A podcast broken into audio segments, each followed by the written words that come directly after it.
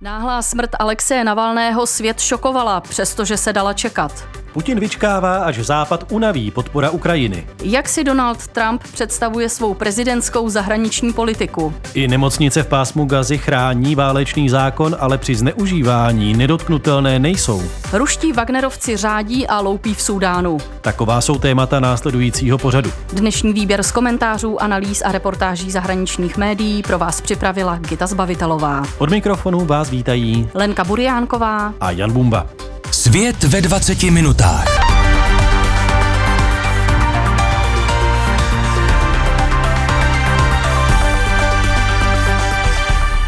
Ruská společnost přežije šok ze smrti opozičního lídra Alexeje Navalného, stejně jako přežila zahájení tzv. speciální operace na Ukrajině i částečnou mobilizaci.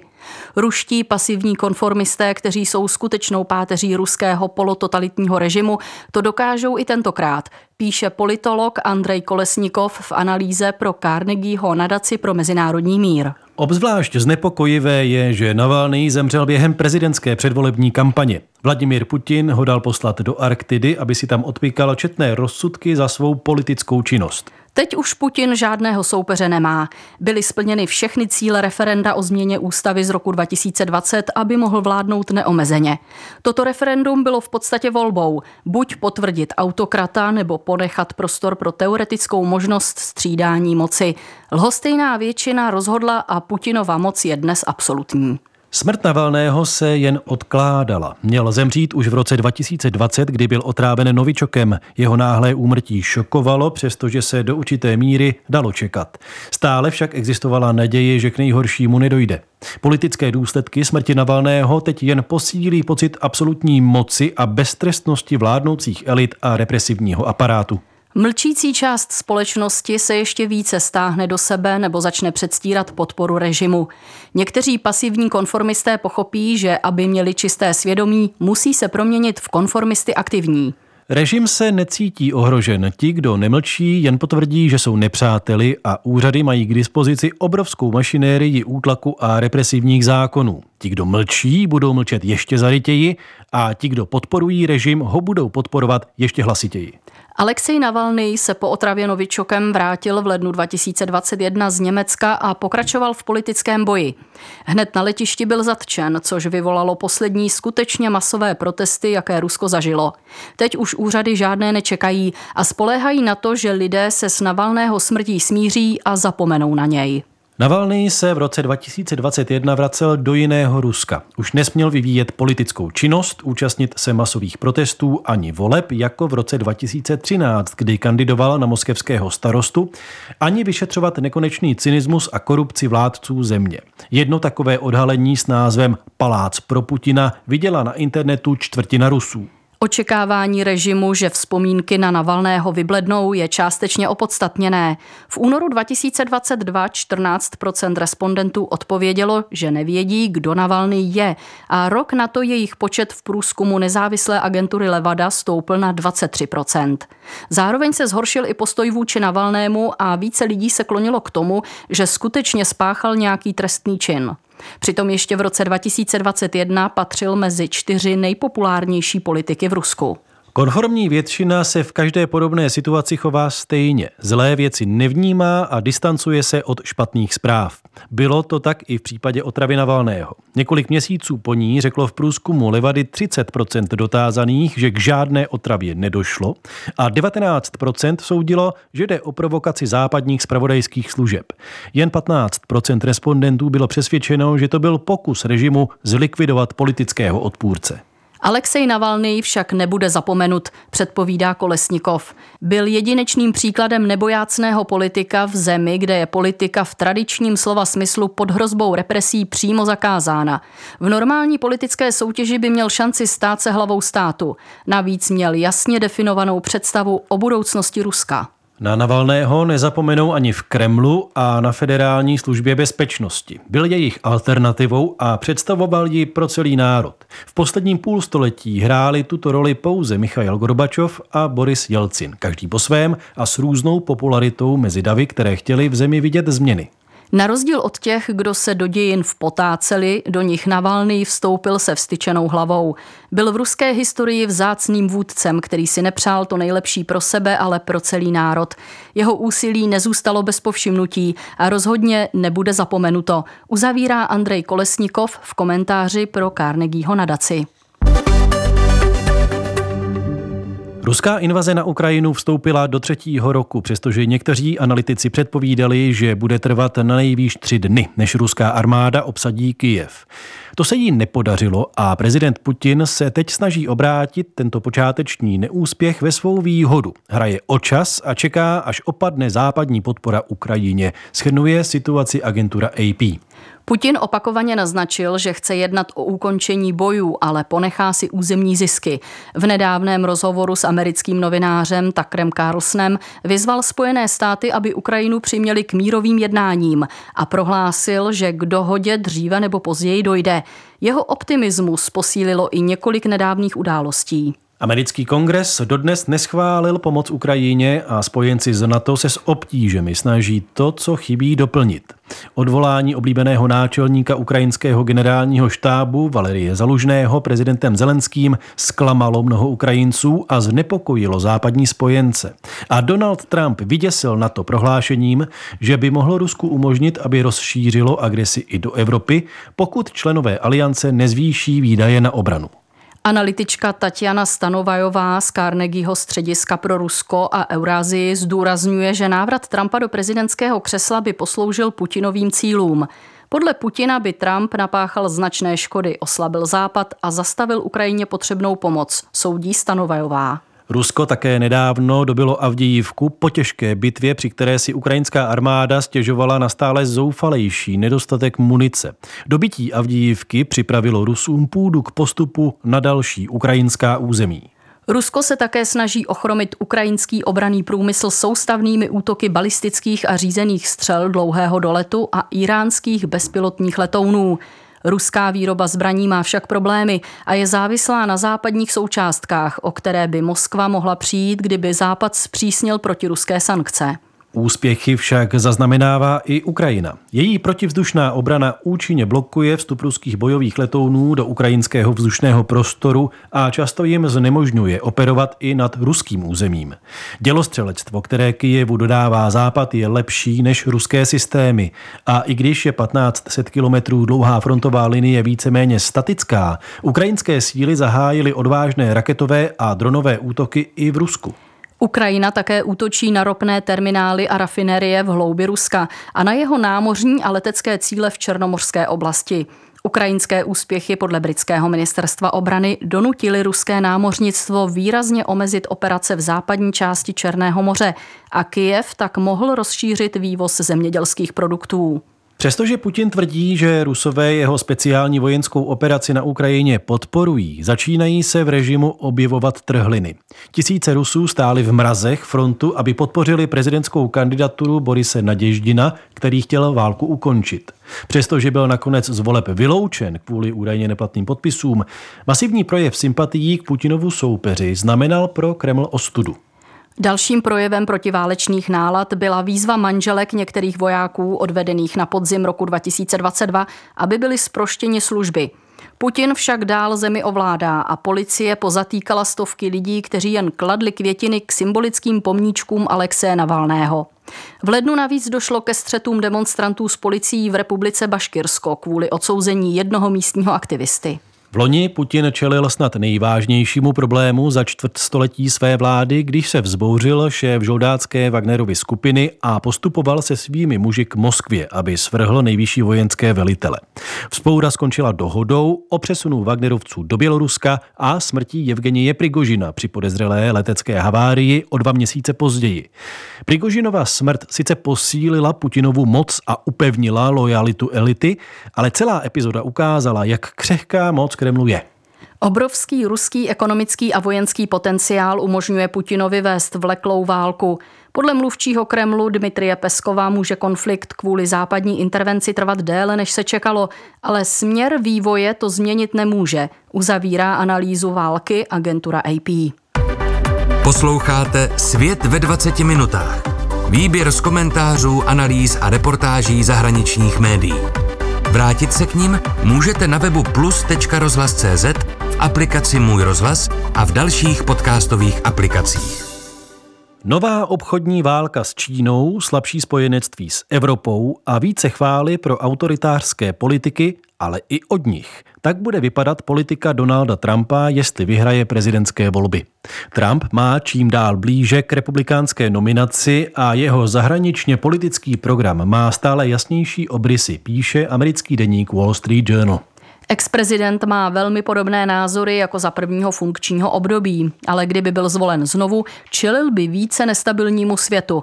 Chtěl by také Ameriku vyvázat z dlouhodobých vojenských a hospodářských dohod. Trump zatím neřekl, jak by řešil současné konflikty, včetně války na Blízkém východě, ale za to prohlásil, že tu na Ukrajině by vyřešil během 24 hodin. Už teď pomáhá zdržovat miliardy dolarů pomoci Ukrajině tím, že vyzývá republikánské zákonodárce, aby byli proti. Jeho stížnosti vůči Severoatlantické alianci vyvolávají znepokojení v Evropě a Tchajvanci zase přemýšlejí, zda by Trump zabránil čínské invazi. Trump navrhuje desetiprocentní clo na veškeré dovážené zboží, což by podle odborníků zničilo americkou ekonomiku. Zvažuje také mnohem vyšší sazby pro Čínu. Chce bojovat ocla s evropskými automobilkami a slibuje, že Spojené státy odstoupí od pařížské klimatické dohody. Hodlá zastavit probíhající jednání o hospodářské spolupráci s 13 zeměmi v Indickém oceánu a debatuje s republikánskými poslanci o nápadu poskytovat zahraniční pomoc ve formě půjček. Aby odradil nepřátele od útoků na Spojené státy a nových válek, chce Trump zvýšit vojenské výdaje. Už jako prezident navrhoval stažení amerických vojáků z Jižní Koreje, Německa a dalších zemí. Hodlá také zvýšit domácí výrobu energie a výrazně omezit přistěhovalectví. Podle jeho bývalého poradce Johna Boltona by Trump Ameriku izoloval od spojenců a ta by možná vystoupila z NATO. Bývalý šéf Bílého domu to zvažoval už v roce 2018. Přitvrdil by postoj vůči Iránu a zřejmě by usiloval o nové sankce. Podle jeho nejbližších spolupracovníků by se také snažil rozšířit tzv. Abrahamovské dohody, tedy smlouvy o normalizaci vztahů mezi Izraelem a arabskými zeměmi. Trump by však také musel řešit stále agresivnější Severní Koreu, která navíc dodává zbraně Rusku. Když byl prezidentem, chtěl být nesmlouvavý, ale nakonec se s Kim Jong-unem zblížil. K žádné dohodě to však nevedlo. Trump toho zatím o svých plánech pro Severní Koreu moc neřekl, ale v prosinci odmítl tvrzení serveru Politico, že jí chce ponechat jaderné zbraně, ale zabránit jí ve výrobě nových výměnou za zrušení hospodářských sankcí. V otázce Číny slibuje agresivnější postoj v oblasti obchodu. Chce zrušit normální obchodní vztahy, což by automaticky zvýšilo daně na veškeré zboží, od hraček přes letadla až po průmyslový materiál. Trump se zmínil i o clech, která by přesáhla 60 Dál obdivuje vládu železné ruky čínského prezidenta Xi Jinpinga a chválí autokratické vládce, kteří dávají na jeho sílu, například maďarského premiéra Viktora Orbána. Xi Jinping se netají úmyslem obsadit Tchajvan, ale to Trump v poslední době nekomentuje. Prohlásil jen, že až bude prezidentem, Xi Jinping se o to nepokusí. Ředitel poradenské firmy Eurasia Group Ian Bremer varuje, že by se Trumpův přístup mohl obrátit proti němu, ale zároveň zdůraznil, že za jeho prezidentství neprobíhaly žádné větší války. To ovšem podle Bremera neznamená, že by to tak bylo i dnes. Republikánský člen sněmovny reprezentantů Matt Gates je přesvědčen, že chmurné předpovědi o druhém Trumpově prezidentství se nenaplní. V roce 2015 a 16 také všichni tvrdili, že Trump bude nepředvídatelný, bude začínat války a jeho výbušnost bude stát americké životy, ale bylo to přesně naopak. Trump nám díky své síle přinesl mír, cituje zákonodárce deník Wall Street Journal. Základní zásadou mezinárodního práva ozbrojených konfliktů je zákaz útočit na civilní objekty, pokud nejsou využívány k vojenským účelům. Zvláštní úroveň ochrany pak mají nemocnice, píše v analýze pro časopis Newsweek John Spencer, vedoucí katedry městského válčení na Institutu moderní války při Vojenské akademii v americkém West Pointu. Mezinárodní právo vyžaduje, aby nemocnice nebyly používány k ochraně vojenských cílů před útokem, například jako úkryt pro bojeschopné bojovníky nebo jako skladiště zbraní. Podle manuálu o válečném právu amerického ministerstva obrany může nemocnice v takovém případě o svou ochranu přijít, ale personál a pacienti ji mají i nadále. Podle válečného práva musí také útočící strana druhou stranu na útok upozornit a umožnit jí, aby přestala nemocnici zneužívat. Pokud je však někdo z nemocnice ostřelován, může útočník reagovat bez varování. Díky speciální ochraně využívají nemocnice k vojenským účelům ozbrojenci Al-Kaidy v Iráku, islámského státu v Iráku a Sýrii a palestinského Hamásu v pásmu Gazy. Hamás válečné zákony zásadně nedodržuje a používá civilisty jako lidské štíty. Spojené státy a další země proto musí proti nepříteli zasahovat i v nemocnicích. V dubnu 2013 američtí vojáci osvobodili svou kolegyni Jessica Lynchovou, zadržovanou v nemocnici v irácké na Sýrii. Z podobných důvodů zaútočili americké a irácké síly v listopadu 2004 na nemocnici ve Fallúji a irácká armáda provedla v prosinci 2016 a červnu 2017 operaci ve dvou nemocnicích v Mosulu, které využíval islámský stát. V Afghánistánu a Iráku se však američané s takovým zneužíváním nemocnic setkávali jen sporadicky. V pásmu Gazy to tak není a izraelská armáda zjišťuje, že Hamás využívá k vojenským účelům skoro všechna zdravotnická zařízení. Palestinská organizace tuto strategii cíleně a systematicky rozvíjela, přestože válečné právo zná. Chce Izraeli zkomplikovat zásahy a vyvolat jeho mezinárodní odsouzení. V největší nemocnici Šífa v Gaze izraelští vojáci našli stopy po zadržovaných rukojmích, zbraně, munici i tunel s velitelským centrem napájeným z nemocničních zdrojů energie. Z nemocnice šejka Hamáda teroristé na vojáky stříleli a v nemocnici Kuc se ukrývali poté, co na Izraelce odpálili reaktivní granáty z prostranství před ní. V tunelu pod indonéskou nemocnicí Izraelci našli vojenská vozidla Hamásu a v Rantísiho nemocnici zase zbraně, munici a důkazy o přítomnosti rukojmích. V nemocnici Kamála Advána byly zbraně ukryté v inkubátorech a v Násirově nemocnici na jihu pásma Gazy vojáci našli 20 ukrytých ozbrojenců.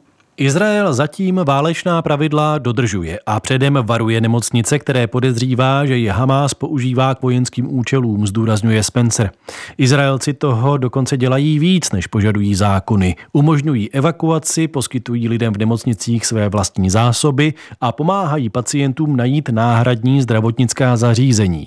Hlavně však nemocnice nebombardují ze vzduchu ani tam, kde by to bylo v mezích zákona a kromě pozemních sil do nich posílají také lékaře, arabské mluvčí a školený personál. Je příznačné, že Červený kříž, Světová zdravotnická organizace a OSN odsuzují Izrael za razie v nemocnicích, ale nikdy Hamás, který je zneužívá.